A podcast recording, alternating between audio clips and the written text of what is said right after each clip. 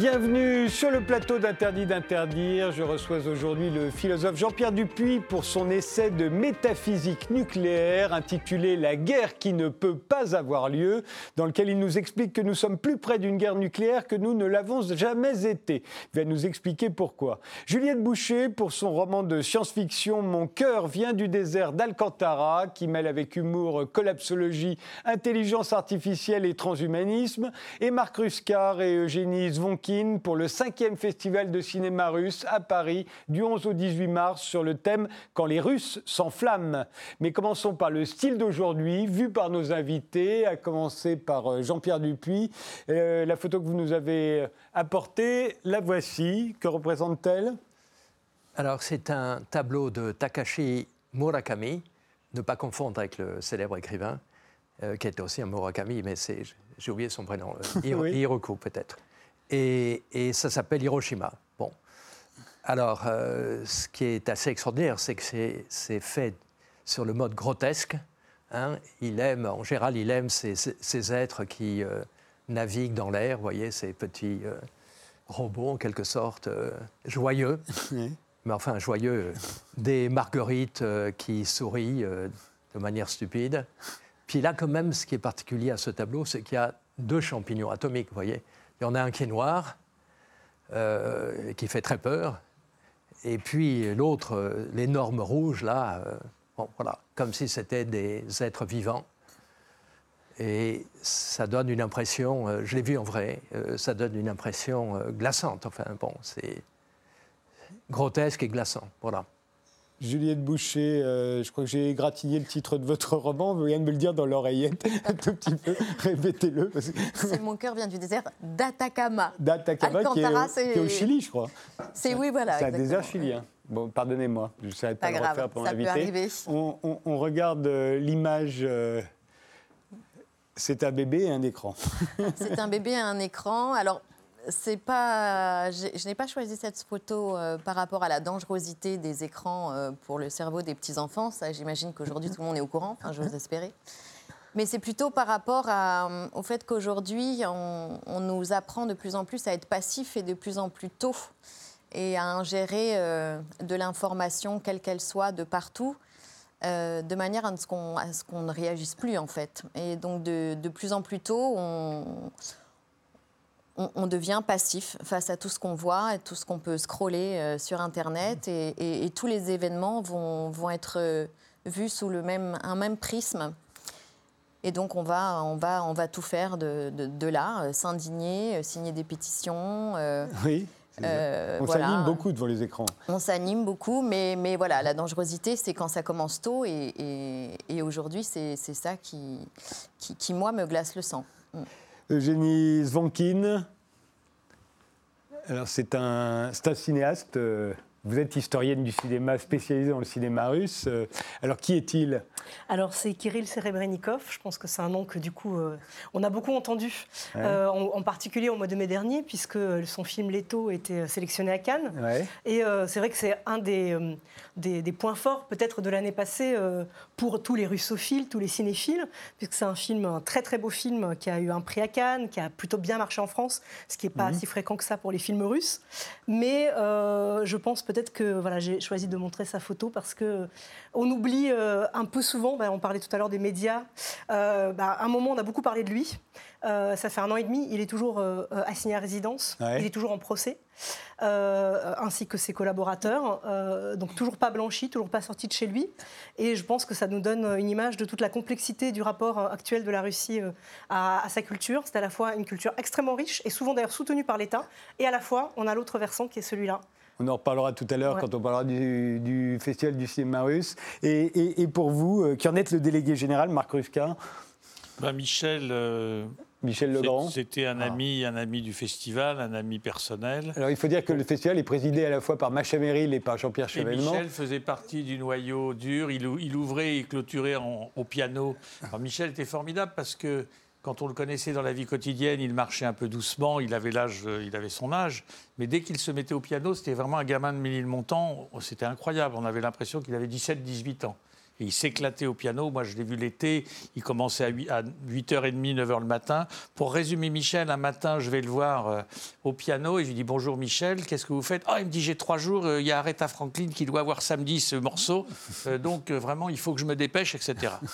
Pour lui, c'était du normal. Et alors, ce qui était formidable, c'est qu'il était beau, aimé de Los Angeles à Moscou, à travers le monde. Et Bette Bédé, lors de son enterrement, avait ce joli mot en disant C'est formidable en France, pour être connu, il faut mourir. Et il dit Les Oscars 3, les Césars 0. 3-0. Et ça résumait un peu Michel. Il a eu trois Oscars et, trois Oscars et aucun César. et euh, non, c'était quelqu'un d'exquis, d'intelligent et qui vivait euh, de l'intérieur de, la musique. Et je trouve, j'en parlais avec Tavernier, avec Bertrand Tavernier, il a une, avec, avec Jacques Demy, ils ont eu une, une, position originale et particulière dans le cinéma français. Ils ont inventé le film chanté.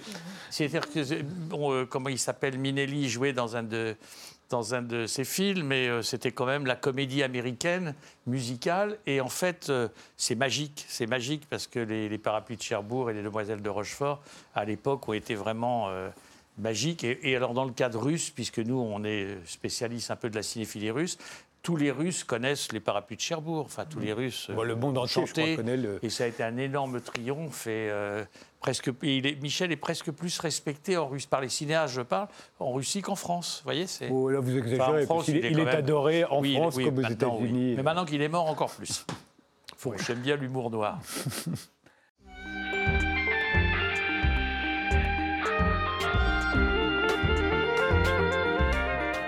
Jean-Pierre Dupuis, vous êtes ingénieur, vous êtes philosophe. Euh, non, vous alliez me dire non, je suis pas ingénieur.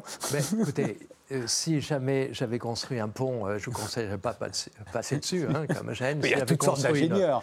Non, j'ai simplement fait l'école polytechnique. Oui, et on ben a le titre d'ingénieur, mais je vous assure qu'on n'est absolument pas oui, mais, il y a tellement de philosophes qui ne comprennent rien à la technique que ça vous fait un petit plus. Mais ce que j'ai fait sur la polytechnique, c'est, et je le reste fondamentalement, c'est des mathématiques et de la logique. c'est ce, qui est, ce, qui est, nécessaire, notamment pour écrire euh, votre nouveau livre, La guerre qui ne peut avoir lieu, qui vient de paraître chez Desclés de Brouwer. J'aurais dû ajouter que vous êtes également professeur à Stanford. Ça, ça en jette hein, en France, professeur à Stanford. Alors, c'est un essai, je l'ai dit, de métaphysique nucléaire. Qu'est-ce que ça veut dire, la métaphysique nucléaire, pour vous? Eh bien, c'est que il y a une, toute une partie importante de métaphysique et je peux vous dire euh, pourquoi et comment. J'essaye de démontrer dans ce livre que tout État qui possède l'arme nucléaire je dis bien possède, je, dis, je ne dis pas utilise. Le simple fait de posséder est un état criminel, au sens de crime contre l'humanité. Alors, vous savez, quand le, crime contre l'humanité a été euh, inventé, hein, c'était le 8 août 1945, à Londres, avec les quatre euh, vainqueurs, enfin la France, enfin la France, euh, la, Grande, oui, enfin, la Grande-Bretagne, l'Union soviétique et les États-Unis d'Amérique. Bon, le 8 août 1945, c'est pas n'importe quelle date, c'est deux jours après Hiroshima et la veille de Nagasaki. Alors il y a là une ironie quand même absolument extraordinaire. Les Alliés inventaient ce crime contre l'humanité, bien sûr, dans la perspective du procès de Nuremberg, alors qu'on peut dire que l'un d'entre eux, au moins, c'était le seul à avoir l'arme atomique des États-Unis d'Amérique, commettait un crime contre l'humanité. Alors, tout le monde n'est pas d'accord avec cette notion ah, mais non, oh là là Jean-Pierre Dupuis, en quoi est-ce que Nagasaki et Hiroshima seraient plus un crime contre l'humanité que tout autre bombardement qui prend pour cible forcément, fatalement des civils? Sauf que là, c'est à plus grande échelle. Non, mais, non, mais le crime serait le même euh, quand on a bombardé Tokyo, quand les Allemands ont bombardé Londres, quand euh, nous, nous bombardons euh, ici ou là des pays avec, la, avec le temps. Bonne remarque. Euh, en mars 1945, les bombes incendiaires détruisent Tokyo en une nuit. Totalement. 100 euh, 000 morts. Hiroshima, 100 000 morts aussi, en une demi-heure. Voilà. Alors, bah, Alors, mais évidemment, ce n'est pas les faits qui comptent là, c'est la potentialité des faits. Euh, c'est avec l'arme atomique et pas avec des bombes incendiaires, vous pouvez détruire, alors pas avec celle d'Hiroshima ou de Nagasaki, mm. l'une était au plutonium, l'autre à l'uranium, mais avec les bombes à hydrogène d'aujourd'hui vous pouvez détruire euh, une partie de l'humanité. Oui. Effectivement. Alors vous dites d'ailleurs, euh, euh, Jean-Pierre Dupuis, qu'on n'a jamais été si près de la guerre nucléaire qu'aujourd'hui. Oui, alors à vrai dire, ce n'est pas moi qui dis cela, ce sont mes, certains des plus grands spécialistes du domaine et qui sont, comme par hasard, mes collègues de Stanford, le centre d'études stratégiques de Stanford, où vous avez les, plus grands noms, enfin, y compris des gens très connus comme William Perry, qui fut le secrétaire à la, défense du président Clinton. Euh, l'ancien gouverneur de la Californie, enfin depuis un mois, puisqu'il a euh, Jerry Brown et, d'autres, bon, dont les noms importent peu, Scott Sagan, euh, Martin Hellman, ok, peu, importe, c'est eux qui font ces prédictions. alors, ces prédictions, elles valent ce qu'elles veulent. Enfin, en, l'occurrence, il s'agit de dire qu'on est plus près d'une guerre nucléaire qu'on que ne fut jamais dans le. Alors moi, je ne dis pas tout à fait ça. Je dis que on n'a jamais été loin d'une guerre nucléaire. Pendant, depuis 1945 jusqu'à aujourd'hui. Simplement, il y a eu des hauts et des bas. Alors, je crois que vous avez déjà présenté dans votre émission la fameuse horloge de l'Apocalypse. Absolument, on, va la revoir. Ah, on va la revoir. c'est vrai qu'elle est peu connue euh, en France. Oui, euh, alors c'est une horloge symbolique, bien évidemment, qui se trouve voilà, qui se trouve à Chicago, dans les laboratoires Fermi, Enrico Fermi, l'un de, de, ceux qui ont inventé la pile atomique. Bon. Euh, et euh, ce sont les, les administrateurs d'un journal, journal, oui, Journal of um, Atomic Scientists, euh, qui gère cette horloge. Euh, en 1900, alors, elle a commencé en 1947, donc deux ans après Hiroshima et Nagasaki, et elle était mise à 7 minutes de, minuit, sauf mmh. erreur. Bon, alors, ce sont des minutes symbolique, bien, évidemment. Bien sûr, c'est hein. eux qui placent l'aiguille. Hein. Exactement. D'ailleurs, il n'y a qu'une aiguille. Hein. dans, une horloge normale, il y a deux aiguilles. Alors, 7 minutes, à l'époque, il y a les Américains qui ont la bombe et puis les Russes qui, qui, viennent de l'avoir. Qui l'ont pas encore. Ça se rapproche quand les, les, les Russes vont l'avoir encore, euh, eux aussi? Oui, ça se rapproche, bien évidemment, mais ça se rapproche surtout. Et à ce moment-là, on est à 2 minutes de minuit en 1948-49, quand l'une et l'autre puissance ont la bombe à hydrogène. Absolument. Deux minutes de minuit. On est de nouveau à deux minutes de minuit. Aujourd'hui Aujourd'hui. Aujourd'hui, à, cause de quoi? À cause de Donald Trump? Alors, écoutez, je, suis proche de certains de ces managers de, l'horloge, là, et en particulier euh, Jerry Brown et William Perry. Euh, ils voulaient la mettre en fait à une minute et demie, à cause de Donald Trump. Bon, ils ont préféré parce qu'elle était à deux minutes déjà l'an dernier. Alors, bien sûr, l'horloge n'est changée que une fois par an. Oui, c'est au moment de la crise des, fusées de Cuba où on est vraiment à deux doigts, vous le racontez dans ce livre d'ailleurs, oui, à deux doigts du truc. Là, ça ne bouge pas parce qu'ils... Ça a duré 14 jours. Voilà. Ça a duré 14 jours. C'est long pour une fois par an, bien évidemment.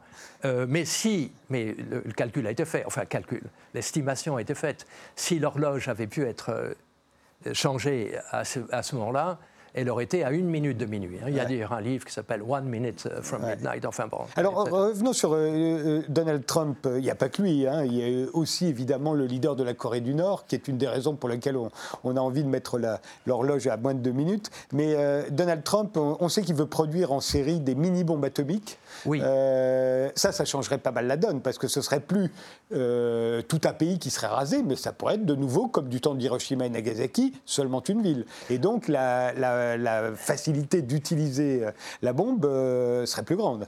Oui, vous avez raison d'insister sur ce point parce qu'on aurait pu parler d'autres choses, comme par exemple la dénonciation par les deux puissances, je veux dire euh, Russie et États-Unis d'Amérique, du, fameux traité de 1987 sur, l'élimination des missiles à moyenne portée et, et lancé de, de façon terrestre de la les Terre. Les missiles à moyenne portée, c'est ceux qui sont entre 500 et 5500 km. Bah, ils avaient, été, fort, oui, ils avaient été écartés, ben, on va recommencer. Alors, les missiles à, à, courte portée dont vous parlez, c'est donc ceux qui sont à moins de, 50, de 500 km. Et en fait, ce sont des, des missiles qu'on dit non pas euh, stratégiques, mais tactiques, c'est-à-dire qu'on les utilise si on doit les utiliser sur le champ de bataille. Mm. Mais ça veut dire qu'on les utilise alors que l'arme atomique est faite pour ne pas être utilisée. C'est le principe de ça, Mais c'est ça la véritable nouveauté. C'est pas la technique, c'est pas courte portée, moyenne portée. C'est que ce sont des missiles qui sont faits pour être utilisés sur un champ de bataille. Bon, et alors là, on peut montrer, j'essaye de le montrer dans mon livre, c'est une démonstration assez, assez connue, que euh, c'est extrêmement dangereux, car l'escalade est pratiquement euh, inévitable. Je veux dire, on commence par un échange de, bombes atomiques euh, nucléaires sur le champ de bataille, de faibles, non seulement de missiles de faible portée, mais des charges atomiques très faible par rapport à ce qu'on peut faire aujourd'hui, puisque c'est la moitié d'Hiroshima. Mais on commence par ça. Donc on brise le tabou. Mm. On utilise l'arme atomique pour la première fois depuis 1945. Et alors, on peut montrer, j'essaye de faire ça dans la partie centrale de mon livre, c'est que, que l'escalade jusqu'à l'extrême est pratiquement inévitable. Hein. ça, c'est une phrase de Clausewitz. Hein. Bon, mm. euh, tout conflit humain a tendance à, aller jusqu'à l'extrême, c'est-à-dire à l'annihilation mutuelle des parties en présence. Euh, Mais alors, toute la dissuasion nucléaire repose sur euh, quelque chose que vous appelez, vous n'êtes pas le seul d'ailleurs, la structure MAD. Euh, c'est-à-dire MAD pour destruction mutuelle assurée. Exactement. toute la dissuasion nucléaire repose là-dessus et on se dit, bah, tiens, s'il n'y a pas eu de guerre nucléaire, alors qu'au plus fort de la guerre froide, il y a eu maintes occasions où, où elle aurait pu éclater, c'est justement parce que tout le monde respecte cette structure MAD. Si je commence, bah, forcément l'autre réplique et on sera détruit les deux. Donc il n'y a pas d'intérêt à, débuter cette guerre. Or, vous dites que ça ne fonctionne pas bah tant que ça. J'ai mis en exergue de mon livre euh, la phrase de quelqu'un, euh, dite en, exprimée, enfin écrite en fait en 1990, qui dit cette, ce que vous venez de rappeler, c'est de la connerie. Mais il l'a dit en anglais, bullshit. Ce gars, c'est Donald Trump. Ah c'est Donald Trump qui, en 1990, disait cela. Cette idée que la bombe atomique est tellement dangereuse qu'on ne va pas l'utiliser, c'est une connerie, excusez-moi, de, la télévision et tout, mais je traduis l'anglais. Cela dit, on ne l'a pas utilisé et maintenant on est tous persuadés qu'on ne l'utilisera jamais. Non, mais, évidemment, mais c'est ça qui est grave. Alors, on ne l'a pas utilisé, donc c'est la décision qui a marché. Je raconte l'histoire drôle, supposée drôle, du gars qui, euh, tous les jours, prenait le train pour aller à son travail et il ouvrait la fenêtre du compartiment et jetait une poudre. Alors, il y a quelqu'un qui le voit qui dit Mais qu'est-ce que c'est que cette poudre? Ben, C'est une poudre euh, euh, chasse-éléphant. Mais enfin, il n'y a pas d'éléphant sur cette voie. Ben, voyez qu'elle marche, ma poudre. Bon, ok. Donc c'est ça. Il n'y a, pas, y a, y a, pas eu de, y a pas eu de truc. Voilà. Bon, c'est une, une, erreur logique, un sophisme bien connu. Mais effectivement, ce qui est grave, c'est que tout le monde s'en fiche de cette histoire. Et alors, en particulier en France. Alors, qui, a peur de, qui a peur de l'arrivée d'une guerre nucléaire? Personne. Moi-même, je dois vous dire que moi qui travaille là-dessus depuis 30 ans, mais enfin, comme disait Picasso à propos des demoiselles d'Avignon, il l'a fait euh, en, quelques jours ou alors sur toute sa vie. Euh, moi, il y a 30 ans que je travaille là-dessus, mais enfin, j'ai fait l'été dernier ce livre. Bon, en fait, c'est bon. J'ai du mal à croire à ce que j'écris.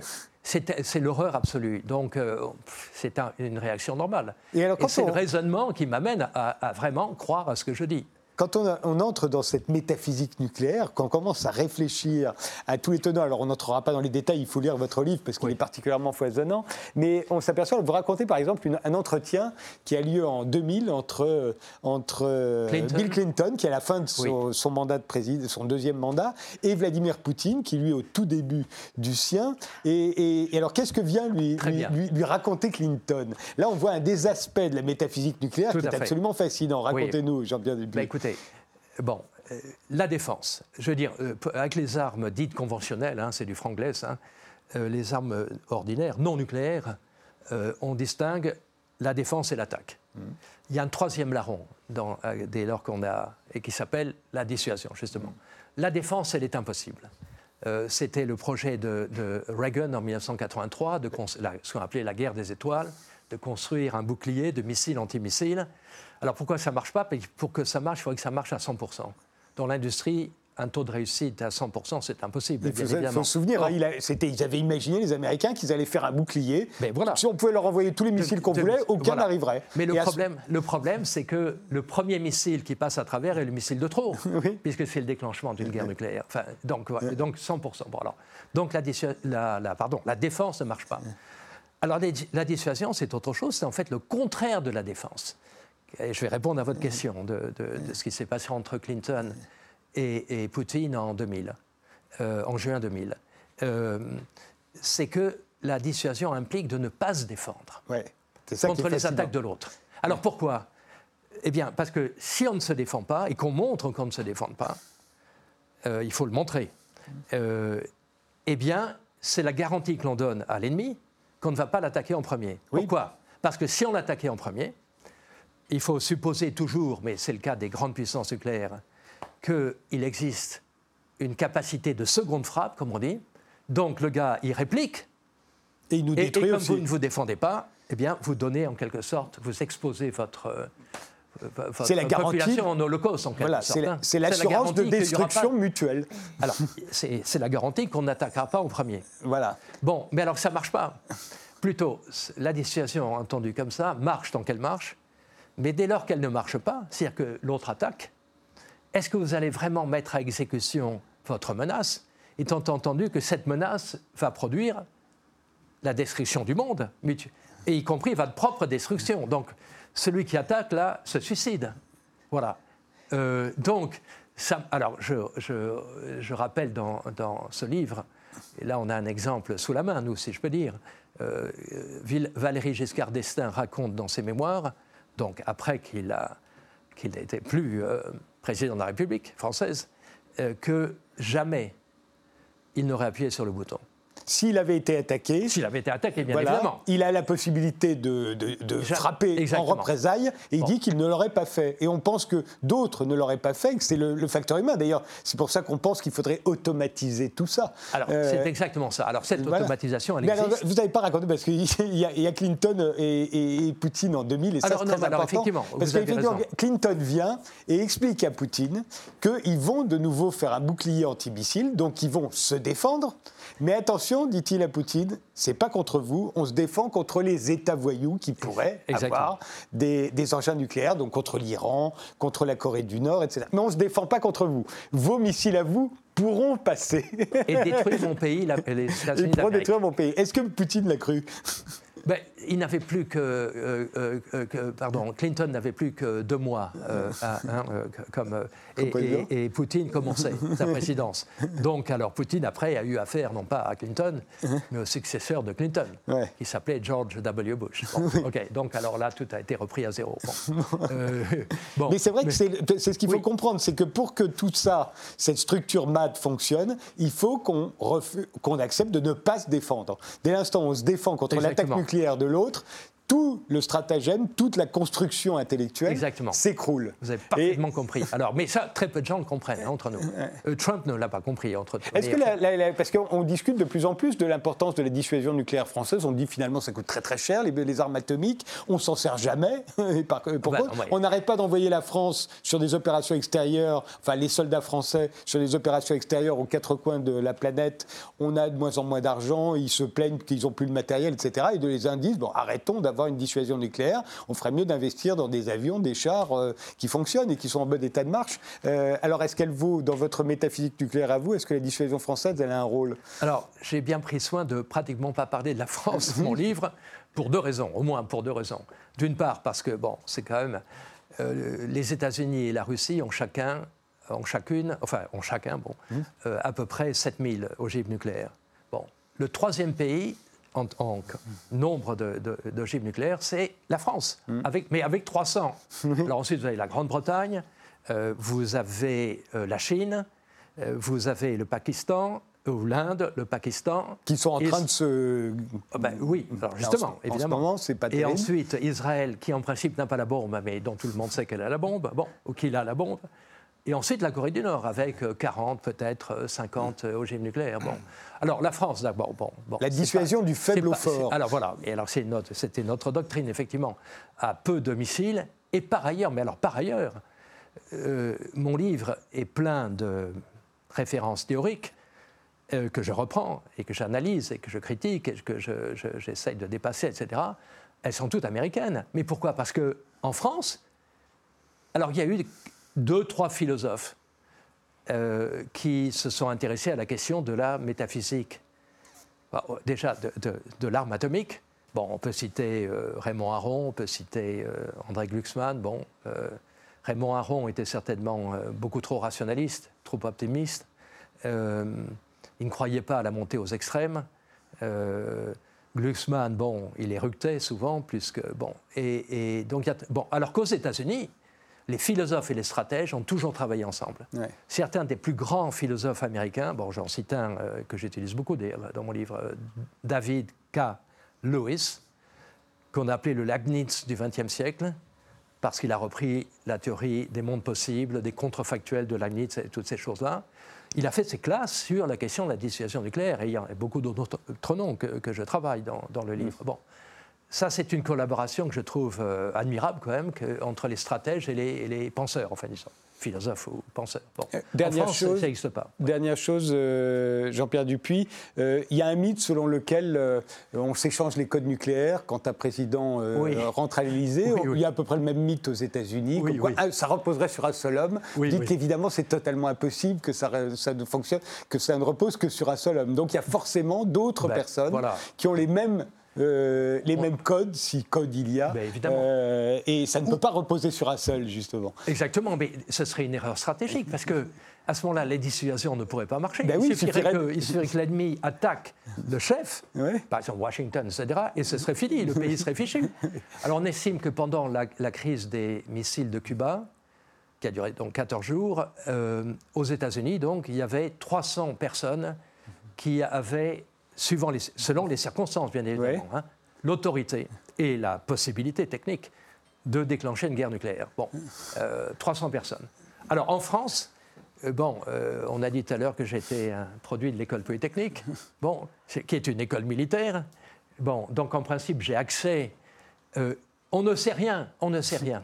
Alors qu'aux États-Unis, bon, grâce à des livres comme celui qui vient de paraître. Et on continue de croire d'ailleurs en France que la valise, euh, il y a des codes nucléaires dedans, mais c'est n'importe quoi. Mais non seulement c'est faux, mais ce serait absurde. Mais ce serait absurde. Ah, on est bien d'accord. On, s'arrête, il y a beaucoup de choses, euh, il y aurait beaucoup de choses à dire, mais mieux vaut lire le livre. Il s'intitule La guerre qui ne peut pas avoir lieu.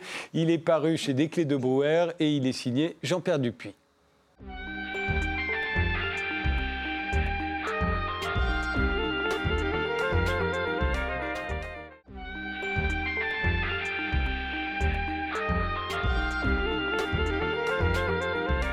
Mes invités sont aujourd'hui Jean-Pierre Dupuis pour son essai La guerre qui ne peut pas avoir lieu, Marc Ruscar et Eugénie Zvonkin pour le cinquième festival du cinéma russe à Paris du 11 au 18 mars sur le thème Quand les Russes s'enflamment et Juliette Boucher pour son roman de science-fiction Mon cœur vient du désert d'Alakama. Cette fois, je me suis d'Atacama. Je le vois mal d'ici. Qu'est-ce que vous voulez J'ai plus mes yeux de 20 ans. C'est aux éditions Sable polaire. Ça se passe dans un futur proche après l'effondrement de notre civilisation les héroïnes sont une mère et sa fille de 15 ans. Euh, comment survivent-elles? Alors, comment survit-on dans votre roman, euh, Juliette Boucher? Alors, il y, a, deux phases dans le, dans le roman. Dans la première phase, on est post-effondrement. Elles ont appris à. Enfin, elles avaient un petit peu anticipé, donc, puisque ça, l'effondrement s'est fait sur plusieurs années. Oui, c'est pas une guerre euh, nucléaire, hein, que ce soit pas au début, oui, oui, pas au début. On est dans la collapsologie. Euh. Voilà, exactement. Donc, elles, ont, euh, elles se sont mises en autosuffisance sur plusieurs années. Donc, elles sont restées dans leur ville, elles ont aménagé le terrain qu'elles avaient. Et, et, donc, elles, sont, elles vivent plus ou moins normalement. La, vie de la petite fille, elle, elle avait 4-5 ans au moment où ça a basculé, donc elle a très très peu de souvenirs euh, d'une vie normale, enfin comme nous on la connaît aujourd'hui. Oui, avec Internet, avec, euh, avec voilà, tout donc ça. non. Ça c'est euh, fini, tout par ça. Contre, par contre, elle a dans ce roman-là, en fait, j'anticipe un petit peu sur l'avènement de, de l'intelligence artificielle. Euh, et donc, elle, elle a, a l'héroïne à son, son, mari, en fait, qui, qui, travaille et qui a monté un centre euh, qui est caché, qui travaillait sur le développement des androïdes. Et donc, leur maison est, truffée un peu de, de, tous les essais. donc, on a plusieurs, euh, plusieurs personnages qui sont des, des qui sont des androïdes. Alors, tout à fait fascinant. Pour moi, une grande partie du roman, ça tient justement sur les rapports entre l'intelligence humaine et l'intelligence artificielle. Et d'autant plus qu'il y a des, des, androïdes, des robots. Alors, un, androïde, c'est un robot qui a l'apparence humaine. Hein. On, les confond totalement avec des humains. D'ailleurs, quand ils sortent, les autres euh, ne savent pas que mm. ce sont des, androïdes parce que c'est pas encore très, très répandu. Euh, ils n'en ont pas vu souvent. Euh, et, il y en a de deux générations, c'est-à-dire qu'il y a, le premier. Voilà, donc le euh, premier, c'est celui qu'elles ont à la maison. Voilà. Donc, qui a essuyé un petit peu les plâtres, voilà. forcément. Donc, qu'on appelle un artilect. c'est un artilect, artificial, intelligence. Et, et, lui, en fait, sa spécificité, puisque c'est le premier, en fait, ils ont vraiment lui, voulu lui donner toutes les tout ce que l'humain avait d'émotions de, de, et de sensations et de sensibilité. Et donc, du coup, il est hyper sensible, hyper émotif. Il est carrément bipolaire. Il est euh. bipolaire. euh, et donc, il surréagit. Euh, Est-ce que d'ailleurs, dans votre roman, euh, qui est très très bien documenté dans tout ce domaine, hein, tout ah ça est extrêmement crédible, vous les faites naître, ces artilectes, en 2020 à peu près. Ça, ça, vous semble possible, Jean-Pierre Dupuis? Bah, 2020. a été non, non. avant. Sinon, est-ce que d'ici 2020, qu'on puisse avoir une intelligence artificielle forte, euh, qu'on commence à avoir une intelligence artificielle J'en doute, forte J'en doute. Mais enfin, mais peu importe d'ailleurs, parce que la fiction, trouve, la, fiction est très importante. Hein. Évidemment. Non, non, mais je savais bien en me renseignant que bon, les androïdes ne serait pas encore au point. Hein. mais bon, euh, c'est justement le plaisir de la fiction, c'est de pouvoir euh, ramener un peu euh, oui, bien sûr. le temps où on, a envie qu'il et Mais le fait d'en avoir fait un, bipolaire, hypochondriaque, mm. limite schizophrène, la petite fille le, décrit comme un robot sous-neuroleptique. ça vous amusait ou c'est parce que effectivement, on pourrait commencer comme ça, c'est-à-dire par les rater ah bah, De toute façon, je, je ne vois aucun euh, champ d'action dans lequel on puisse commencer par la perfection. Donc euh, il y a bien un apprentissage qui doit se faire et en intelligence artificielle, justement, c'est tout l'objet, c'est le deep learning qui va, qui va permettre aux, aux robots d'apprendre par eux-mêmes petit à petit. Donc, euh, Alors je me suis dit, il est tellement convaincant, je me suis dit, ça, il doit être inspiré d'un Android que vous connaissez. Ou... Ah, celui-là, non. non. Celui-là, non. Il sort vraiment de votre email, il n'est pas inspiré de quelqu'un que vous connaissez non plus. Heureusement pas. Et puis alors, il y en a un autre euh, avec qui elles ne vivent pas, mais c'est une femme, elle s'appelle Faye. C'est un... Alors, c'est un robot beaucoup plus élaboré, magnifique physiquement. Elle, est d'une elle, est, elle est splendide. Elle est splendide. Alors, elle, elle n'a pas été euh, fabriquée un soir de pleine lune, contrairement à Boozer, qui est effectivement... Et, et avec 4 grammes d'alcool dans le sang. Voilà, euh, elle, elle est très très bien réussie. Elle, elle est bien aboutie. Voilà. Euh, et en fait, elle est tellement bien aboutie que celui qui l'a, qui l'a fabriqué, qui s'appelle David, qui lui existe dans la, dans la réalité, dont je me suis vraiment inspirée, euh, a décidé donc de l'extraire du centre où ils les conçoivent pour la garder chez lui, parce qu'il faut travailler. Quoi. Donc, donc ils entretiennent tous les deux une, une relation qui flirte avec, euh, avec, euh, avec voilà, les, des sentiments naissants, parce qu'elle aussi est en, Mais est en apprentissage C'est là où votre roman euh, est intéressant, c'est qu'en fait, on sent que ça pourrait être une nouvelle humanité, et qu'en fait, ceux qui les créent les pensent comme ça. C'est-à-dire que ces androïdes, très intelligents, Boozer qui est raté, il a quand même... il, a tous les défauts de la Terre, mais enfin, il a à peu près un QI de 3000 et une force herculéenne. Voilà. Donc c'est nous en mieux. et, et on sent bien que ça pourrait être une nouvelle humanité, c'est-à-dire ceux qui pourraient... C'est nous en réussi, quoi. Ça pourrait être ça. Bah, C'est-à-dire qu'en tout cas, je me suis dit pourquoi pas. C'est-à-dire que tout, tout, ce que je lisais sur l'intelligence artificielle euh, était assez euh, effrayant. Euh, mon Dieu, comment, comment les hommes, comment nous, les hommes, si merveilleux, si fantastiques, qui avons réussi tant de choses, pourrions-nous être remplacés par d'immondes robots? Et je, me suis juste dit, et, pourquoi pas Et est-ce que ça serait si terrible, finalement euh, euh, Qu'avons-nous euh, et, moi, je me suis dit que vous avez pensé à la, à la, aux, Homo sapiens et aux Néandertals. les Homo sapiens ont fini par survivre aux Néandertals, même si on a tous des, de, l'ADN de Néandertal. mais au fond, ça pourrait être ça. C'est-à-dire qu'on serait les Néandertaliens de, des futurs Homo sapiens, ce seraient les robots.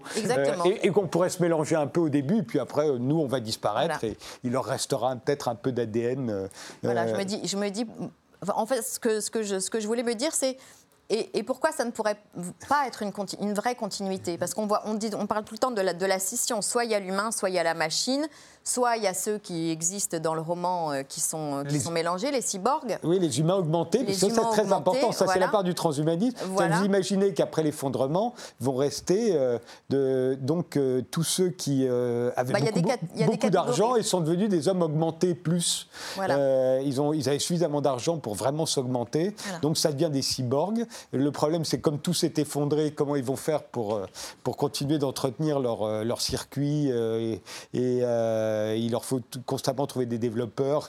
Voilà, bah, c'est la nouvelle forme d'esclavage en fait, hein, parce qu'on continue avec l'homme, donc augmenter ou pas augmenter, finalement il continue sa petite spirale gentiment. Mais surtout qu'on pense toujours au transhumanisme, on imagine, je n'ai jamais pensé que deviendra-t-il des, transhumanistes si tout s'écroule, mm. s'il n'y a plus tout ça, mm. comment, ils vont comment ils vont réagir? Et vous en faites des espèces de zombies Italie, avec plein de pognon, mais, mais, mais qui ressemblent tous à des psychopathes junkies. Bah, oui, c'est-à-dire je me lève pour l'instant, j'ai pas l'impression d'avoir beaucoup brodé en fait sur la nature humaine pour ce qui concerne les Vous pensez que le transhumanisme, ce sera comme la chirurgie esthétique? Il y en a qui vont en abuser fatalement. Et, et après, ils vont être obligés de recommencer constamment parce qu'il y aura toujours un détail qui n'ira pas. Oui, à partir du moment où on laisse le libre arbitre à chacun par rapport aux augmentations qui seront disponibles et des avancées, parce qu'il y, y, a des castes dans les, chez les cyborgs, hein, puisque à peu près toute la population est plus ou moins augmentée, mais comme elle commence à l'être maintenant, avec des choses complètement invisibles d'ailleurs. Mais selon ses moyens aussi. Mais selon ses moyens. Et puis il y a ce qu'on appelle les indécrottables dans le roman, qui sont ceux qui ne veulent pas déjà, qui veulent échapper au radar, donc qui font le choix de ne pas être repérables, puisqu'évidemment, quand on est augmenté, quand on est, augmenté, on est, pucé, on est tracé.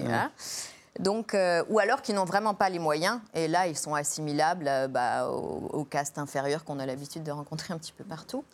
Donc, Vous avez euh... rencontré Jean-Pierre Dupuis à Stanford ou ailleurs des, des, des humains qui sont d'ores et déjà augmentés?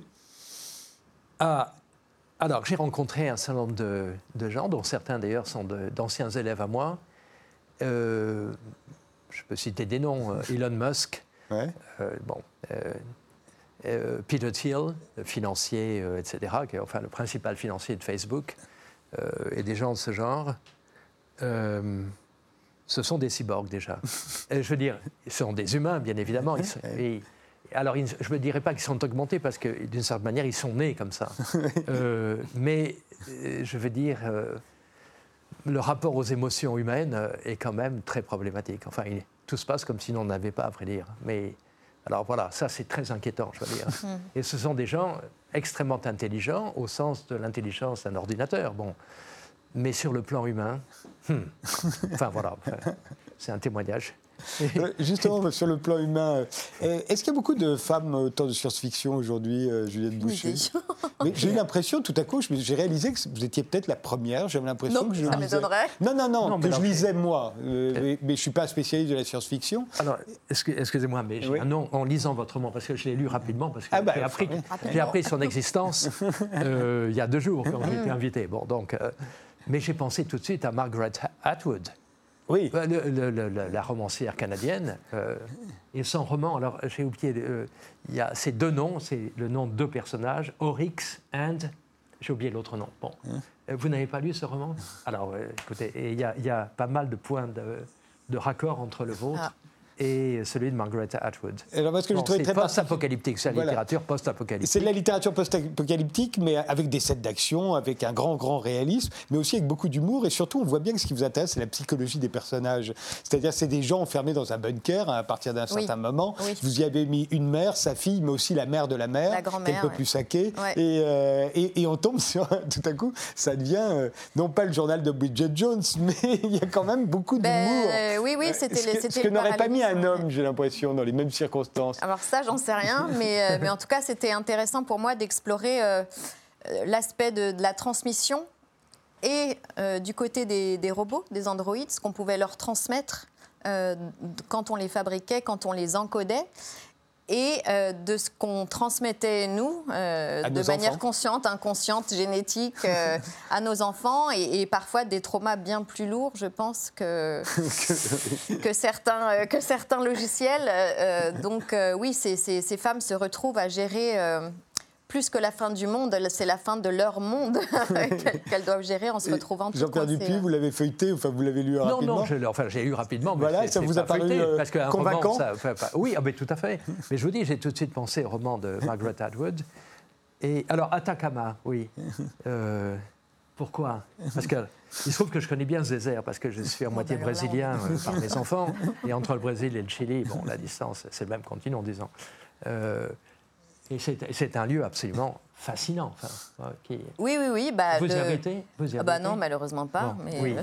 Euh, J'espère qu'avec tout ce que je vais toucher la... comme dividende sur ce moment, je pourrai faire un voyage là-bas. C'est la mais... Lune, quoi, disons. C'est comme eh ça. Ben c'est sur ça. La Lune. Oui, c'est la Lune, et puis c'est aussi le, le, la région, une des, des, régions les plus arides du monde, ou Absolument, si ce n'est oui. la, la, région la plus aride. Oui. Et il y avait des essais euh, par la NASA pour pouvoir tout envoyer. Voilà. Donc c'était euh, c'était le parallèle entre le, le cœur de cette femme qui, par des générations et des générations de traumas transmis, était devenu aussi aride que ce désert. Et, puis, et puis, effectivement, le fait de, de, de, s'extraire et d'avoir cette, cette vision du... Mon cœur vient du désert d'Atacama, pour une fois, j'aurais bien dit. Oui, là, c'est bon, la dernière. c'est signé Juliette Boucher et c'est paru aux éditions Sable polaire.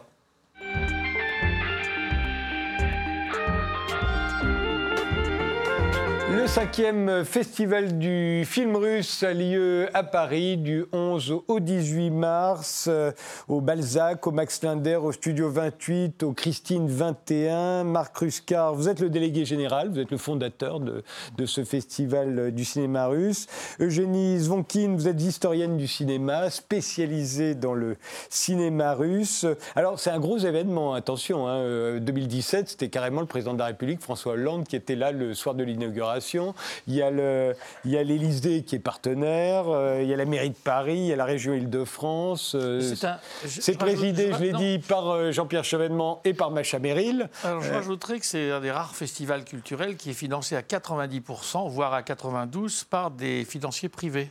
C'est-à-dire la Fondation Total, les chemins de fer russes, Veolia. Donc on est très fiers de ça. On est indépendant. Et euh, on a créé le festival en fait avec Macha Meryl, on a eu l'idée. Le premier qui est princesse russe, comme chacun oui, princesse russe. Comme euh, on a commencé par Quand les Russes rient, parce que l'idée c'était tout de suite, par la culture et le rire et l'humour, de montrer que les choses pouvaient aller mieux et qu'en tout cas, le premier échange entre les, entre les, les, les civilisations, entre les gens, c'était la cuisine et la culture. Donc on s'est dit, on va avant, les bombes, avant les bombes. on s'est dit, oui, et on s'est dit que les Russes, le cinéma russe, pour le public français qui connaissait très peu le cinéma russe, c'était de la guerre, c'était des, trucs effroyables, c'était euh, une, image assez noire. Et or, or, il se trouve que euh, on va cette année faire un hommage à Ryazanov, dont Sokourov, qui est aimé des cinéphiles français, dit que c'est un très grand cinéaste. Ryazanov, même Pierre Murat de Télérama ne le connaissait pas. Personne n'a vu ses films. Or, en Russie, c'est la grande vadrouille tous les jours. C'est-à-dire tous les ans à Noël, il repasse. Il y a eu des centaines de millions de spectateurs. Tout le monde connaît par cœur les films de Ryazanov. Et c'est des comédies formidables, très drôles. Et des comédies engagées. Engagées pas du tout euh, pour les Russes. Les Russes disent, mais c'est une comédie. Mais sauf qu'ils racontaient sous le, sous le socialisme, sous l'Union soviétique, ils racontaient par l'humour la vie quotidienne absurde, l'absurdistan, la vie quotidienne absurde de la Russie voyez donc, donc euh, on a voulu montrer. C'est vrai que le, cinéma russe est méconnu. Il n'a pas toujours été, mais enfin, a priori, on connaît bien le cinéma russe des, des films Eisenstein, Pudovkin. Là, c'est le grand, grand cinéma russe. Euh, c'est un peu l'arbre qui cache la forêt. Voilà. Après, les années 50, il y a très peu de choses. On va voir un extrait de, de Quand passent les cigognes, le chef-d'œuvre de Kalatozov qui a eu la Palme d'Or à Cannes. Il y a les films de Bondarchuk euh, ensuite, les grosses productions sous le communisme. Mais depuis quelques années, il y a Tarkovsky, voilà, il, y il, y a, des films qui passent dans, votre festival d'ailleurs. Mais le cinéma russe d'aujourd'hui est méconnu. Là, en compétition, il y a cinq films, ce sont des premiers films. Euh, mais c'est un cinéma qu'on connaît très très peu ici. Alors, euh, en tout cas, oui, on, est assez fiers de la, de la sélection de cette année particulièrement. C'est vraiment euh, une compétition de, films russes contemporains importants. C'est-à-dire que les films, alors c'est pas forcément des premiers films, mais c'est des films qui ont, je dirais, marqué cette année en Russie, par exemple. Mm. on a Le cœur du monde de, Natalia Mecheninova, qui est un second long métrage, mais qui est un. Et des images qu'on voit derrière sont, tirées de ces films-là. Voilà, qui, a reçu euh, le Grand Prix dans le plus grand festival de cinéma russe euh, en Russie actuellement. Euh, il y a, par exemple, le nouveau film de Yuri Bikov, qui est un des rares cinéastes russes contemporains qu'on connaît peut-être un peu en France, parce que ces deux précédents films sont sortis en France, mais avec un public assez restreint, pour certains qui auraient vu The Major et puis L'Idiot. Voilà, donc c'est quand même l'occasion bah, de mettre un la main sur le pouls du cinéma russe contemporain. Est-ce qu'il y a des réalisateurs euh, puisque l'Union soviétique s'est écroulée en 1992, enfin 90, 91, 92, il doit y avoir des réalisateurs qui travaillaient euh, sous le communisme et qui travaillent encore aujourd'hui. Est-ce que leurs films ont changé? Alors oui, moi c'est une question qui m'a beaucoup passionnée parce que j'ai travaillé justement sur des cinéastes de cette génération, euh, dont Kira Muratova, dont on mhm. fait en fait une rétrospective entre autres dans le festival. La réalisatrice. Voilà, grande réalisatrice. Donc qui a commencé dans les années 60 et qui bon, est décédé en 2018, mais son dernier film date des années 2010. Voilà, donc c'est quelqu'un qui a traversé absolument bah, toutes les périodes. Est-ce qu'il y en a qui se sont contredits, qui tout à coup ont dénoncé un régime qu'ils encensaient du temps sous, le, sous, le communisme? Il a dû y en avoir. Oui. ça a été plutôt une grande perdition avec la crise économique et avec la crise culturelle et le fait que les Russes, Pierre Richard nous déclarait il y a deux ans, j'adore la Russie, c'est formidable parce que vous, êtes les seuls qui, qui, rendaient, le, qui rendaient le passé... Euh, qui rendait le passé euh, insurmontable. Et, enfin, c'est le chaos, c'est le chaos historique. On ne sait pas où se situer par rapport euh, au communisme, à Lénine, qui est toujours dans son, dans son cercueil, dans son mausolée, alors que des orthodoxes voudraient le, mettre en terre. Bon, bref, c'est compliqué. Et moi, j'ai bien connu, moi, j'ai produit un film de Kira Muratova en Ukraine, euh, au moment où il y a eu le coup d'État, pendant le tournage, le coup d'État où le communisme a failli revenir avec Gorbatchev. Et, euh, j'ai produit euh, avec Pierre Richard un film en Géorgie.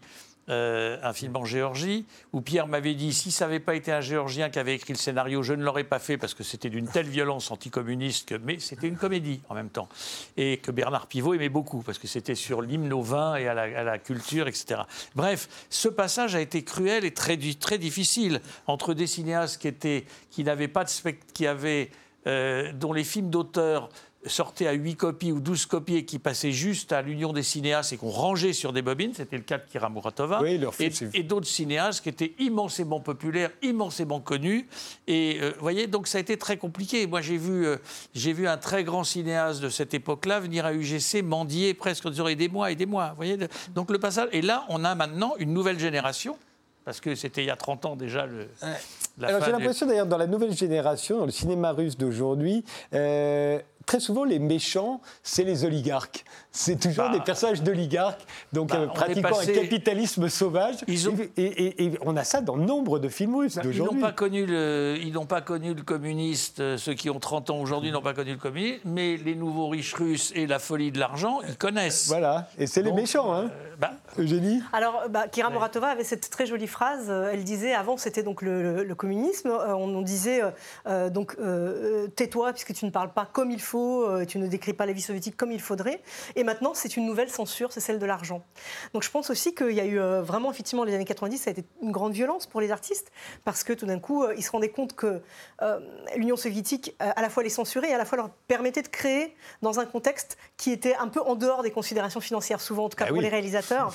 voilà. Et donc tout d'un coup, il fallait se, voilà, on se retrouver face à cette espèce de, système nouveau qu'on ne connaissait pas et qui a été dans sa forme la plus violente, hein, effectivement. il faut dire que dans votre festival, il y a aussi bien des films euh, soviétiques que des films russes. Euh, il y a la compétition avec les, nouveaux films, mais il y a aussi plein de films euh, qui datent des années 90 et 2000.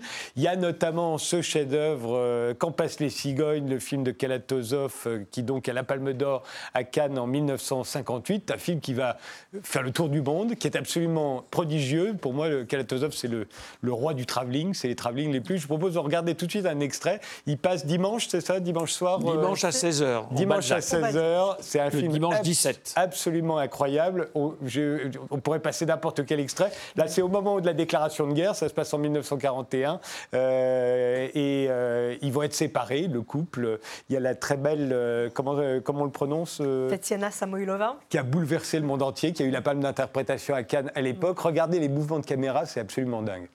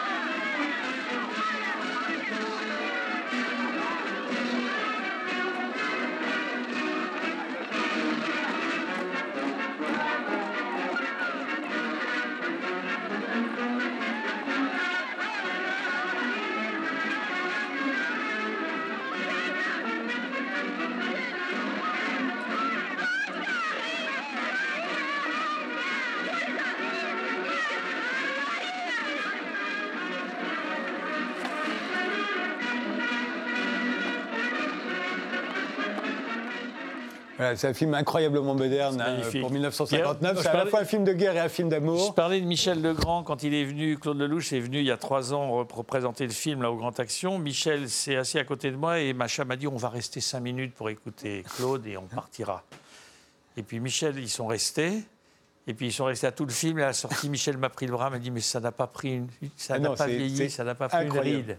Et on était restés fascinés. Alors, sur Pierre Richard, je ne savais, j'ai perdu le fil tout à l'heure, c'était, il disait les Russes, vous êtes formidables parce qu'avec vous, même le passé est improbable. Ah, c'est formidable. Et, Alors, et c'est vrai, et c'est vrai. Il se trouve que là, pendant, euh, ça va durer une semaine, donc du 11 au, 18 mars, euh, on peut voir aussi Guerre et paix de Serge Bondarchuk. L'intégrale. Bondarchuk, c'était les grosses productions soviétiques. Waterloo, on s'en souvient encore avec Rush Tiger.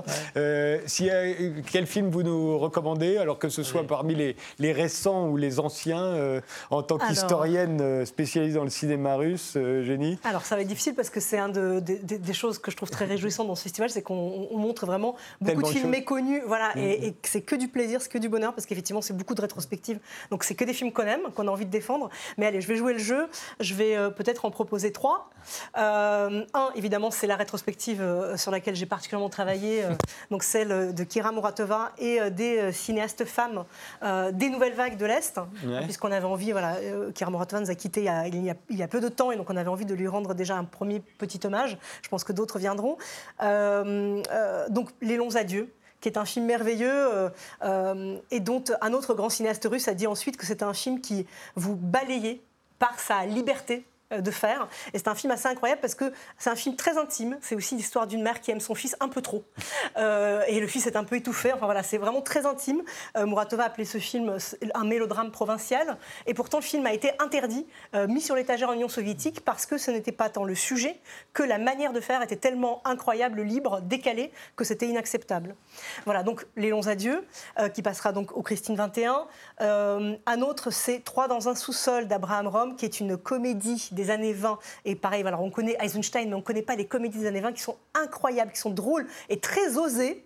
Hein, puisque c'est quand même l'histoire de ménage à trois, voilà, qui va être un ciné-concert, donc à ne pas rater. Et puis, euh, plus généralement, je dirais peut-être, pourquoi pas, le, cœur du monde de Nathalie Amechine. On s'arrêtera là parce que l'émission se termine. Je vous remercie tous les quatre d'y avoir participé. Le cinquième festival du cinéma russe a lieu à Paris du 11 au 18 mars au cinéma Balzac, Max Linder, Studio 28 et Christine 21. La guerre qui ne peut pas avoir lieu de Jean-Pierre Dupuis, c'est chez Desclés de Brouwer et le roman de Juliette Boucher, Mon cœur vient du désert d'Atacama. C'est aux éditions Sable Polaire. Merci de nous avoir suivis. Rendez-vous au prochain numéro.